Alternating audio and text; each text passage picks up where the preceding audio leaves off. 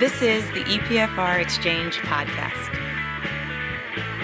All opinions expressed by Cam Todd and our podcast guests are solely of their own opinion and do not reflect the opinion of EPFR or Informa, its parent company.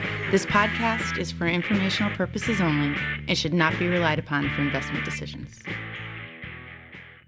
Hi, everyone, and welcome to the EPFR Exchange podcast. My name is Todd Willits, and I'm joined by EPFR's economist Cameron Brandt. We'll walk you through what our teams were monitoring last week in the data EPFR tracks, as well as what we'll look for in the upcoming week. Cam, good morning. I know you're preparing for a unique Thanksgiving. Uh, what's your favorite dish that's going to be passed around on Thursday? Well, um, actually, this year we won't have my uh, vegan child with me, so uh, some real meat will appear somewhere in the Thanksgiving lineup. Good. So uh, I know this week is really, I think we saw this past week, we saw the great stock market vaccine boost. Um, is that what you would expect to see yeah. given the news? Yes, and I think we, in general, did see that reflected fairly faithfully in the flows. Um, while the influx to equity markets wasn't quite as eye popping as the previous week, it was still a very healthy, nearly 27 uh, billion net. Um, and uh, it went to the places that, uh, for the most part, that are likely to get cracking on the vaccine. Um, I think what did strike me was uh, how much uh, Europe was sort of separated out of that uh, sort of happy, forward looking picture. Um, the uh, concern that uh, they th- that part of the world will um, find some way to sort of delay the rollout and will already be kept mired in uh, the second a second leg recession um, really seems to have gotten a grip of the uh, certainly mutual fund investing public. So let's focus on this a bit because I know we did we have obviously seen a lot with the emerging markets. Do you think the the inflows we've seen are purely uh, recovery related, or um, you know, would is the boost we saw again this week related to the vaccine with emerging markets, or is it a little different? Um, I think it's a combination uh, of people uh, still seeing emerging markets as as a corner of sort of the broad uh, asset universe that has some value. Uh, and obviously, that value is more likely to be re- realized quickly um, if we go into the new year with two or three credible vaccines starting uh, to be rolled out. Um, we actually saw um, flows into Latin America equity funds, which is certainly the emerging markets regions hit by the hardest with the COVID pandemic. Uh, we saw those flows uh, jump to multi week highs. Um, that was also driven by the perception that China really has reached escape velocity. Um, flows to Peru equity funds, which is a clearly a, a, major commodity play on Chinese demand, uh, soared to I think three or four year highs, um, and uh, you know so there are some some other forces at work, um, but there's no doubt that you know a vaccine takes some enormous pressure off uh, emerging markets that are dependent on uh, tourism, for instance. Um, uh, a fact made uh, very forcefully by uh, one of uh, Jens Nordvig, uh, who heads one of our partner companies that we did a uh, webinar with last week. So I guess I'm I'm a little confused because while we see the optimism in equity markets in emerging markets, we're also seeing money markets continue to attract assets, and I think they're on track really for a full year record. So what, is this is this consistent? What's what's the narrative there? Well, um, you know, I'm certainly waiting to see if uh, the flows out of U.S. money market funds, which which certainly started in the run up to the election, but are nowhere near the pace that uh, we saw the money come in at. Um, uh, I'm, I'm you know keeping an eye to see when those outflows accelerate. And you're right, they haven't. Uh, people seem to find consistent reasons to just hold on to the next clarifying event, uh, be it the, new, the U.S. election, the actual rollout of the vaccines, the new year, et cetera, et cetera.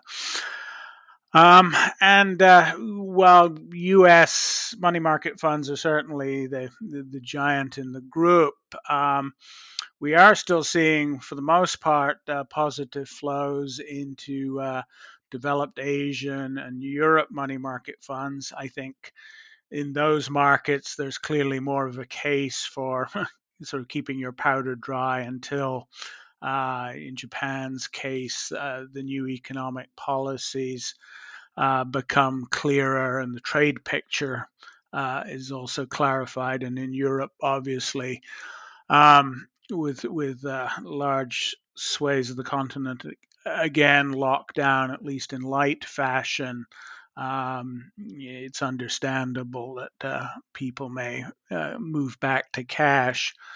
Uh, the other interesting thing we're seeing while we're talking about money market funds is that um, emerging markets money market funds uh, are starting to uh, see significant inflows and to, um, I think, sort of reach levels where they're, uh, you know, a significant piece of the uh, financial and capital flows uh, within that asset class. So um, as sometimes happens, uh, our coverage has reached, I think, sort of a critical mass there, um, and people in emerging markets are getting more comfortable with the idea of, of using these vehicles uh, to park spare cash. So they're on track for a record setting year in terms of inflows as well.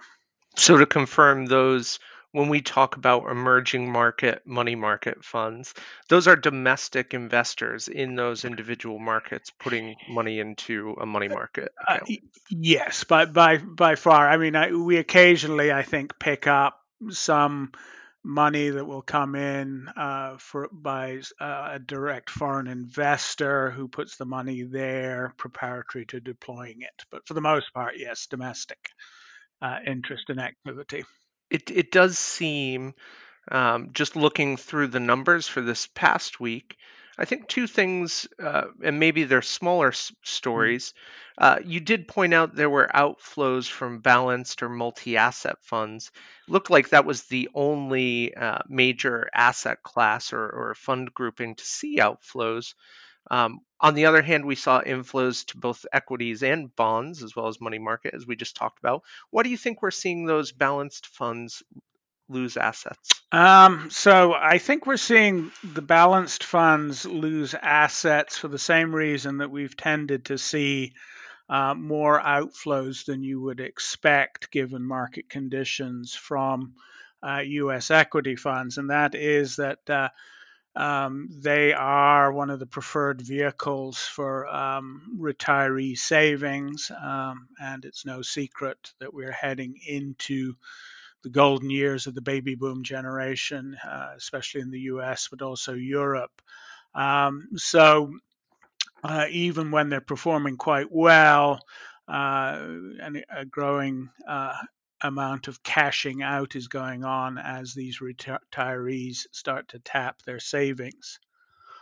Um, I would also say that uh, they weren't actually the only fixed income group to see outflows last week. The the other one, in some ways the more striking, was that inflation protected bond funds finally saw a significant outflow, nearly a billion dollars.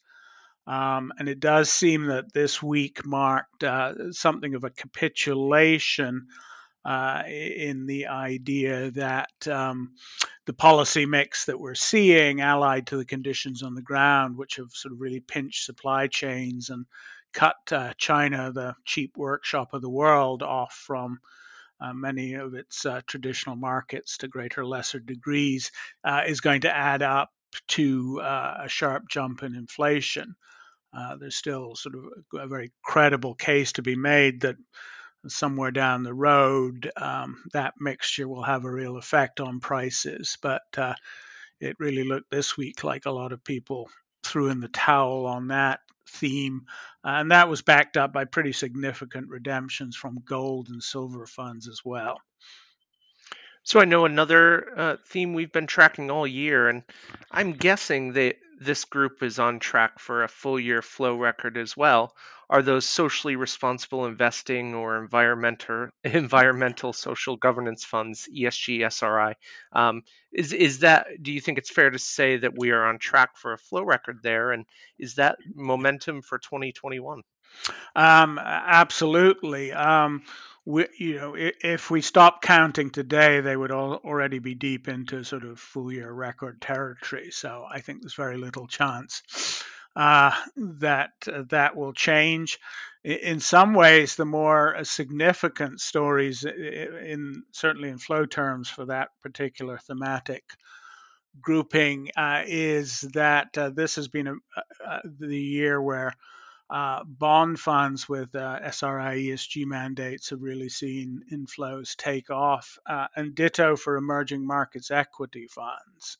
Um, and the emerging markets uh, takeoff is interesting because it does seem to be uh, accelerating, especially in the emerging Asian context. Uh, which is in keeping with some of the general narrative about what a, a Biden administration might or might not do here. Uh, there's certainly one of the storylines is that um, uh, green criteria will shape uh, the Biden administration's uh, trade policies, um, and which is obviously uh, is a mixed blessing for China with all of its uh, coal plants. Um, and I think that uh, it certainly occurred to a decent number of investors that uh, getting some of their money into uh, emerging markets funds with these mandates uh, is a smart move until they see how things actually play out. So, Cam, over this short Thanksgiving US week, uh, what are you and the team going to be looking at? Um, we're uh, going to be actually spending a bit of time looking at uh, uh, foreign exchange trends. Uh, we have this new uh, foreign exchange allocations data set that we're familiarizing ourselves with. And of course, the fact that Turkey has just to some degree capitulated to orthodox policy making is, is an interesting note in the cacophony about uh, uh FX trends. Um, so we will be uh, fairly focused on that this week. And then we are getting to the point where a lot of the questions coming in are, you know, end of year, what's ahead uh, type of asks. So we're we're sort of pulling together our thoughts on that. And I saw this week on our or this past week on our Quants Corner. Uh, you can see that on our website or on LinkedIn. Uh, we did take a look at the pattern of the flows this year. Can you explain a little bit what that Quants Corner illustrates or what it's attempting to show? Yeah, so I, and I'll I'll preface it by saying that uh, it's it's a little bit lighter than uh, and less quantitative than many of our quants corners. Uh, but it it takes it basically takes a look at uh, relative flows to uh, dedicated uh, country and asset fund. Asset class fund groups year to date, um, cataloging them as, as flows of, as a percentage of assets under management to to sort of roughly equalize the differences in the underlying asset bases, and, and then you know ranking them uh, both by flows and collective performance. Um, you know, the, the one that struck me there was uh, the, the, former Czechoslovakia, where the uh, Czech Republic is is very near the top of some metrics, and the Slovak Republic is very near the bottom. Um, so in some ways, it's sort of a, a setting the scene piece. It, it uh, gives uh, some basic snapshots of, of what the numbers are telling us, and uh, in a subsequent corner before the end of the year, uh, we'll dig into those a little more analytically. Great. Thank you, Cam, and have a great Thanksgiving, and we'll talk to you next Monday. Yeah, you too. Cheers. As always, you can find EPFR on LinkedIn and on Twitter at EPFR. To sign up to receive our EPFR daily exchange research we spoke about here, you can visit financialintelligence.informa.com. For questions or to suggest a topic for an upcoming podcast, you can email EPFR exchange podcast at informa.com.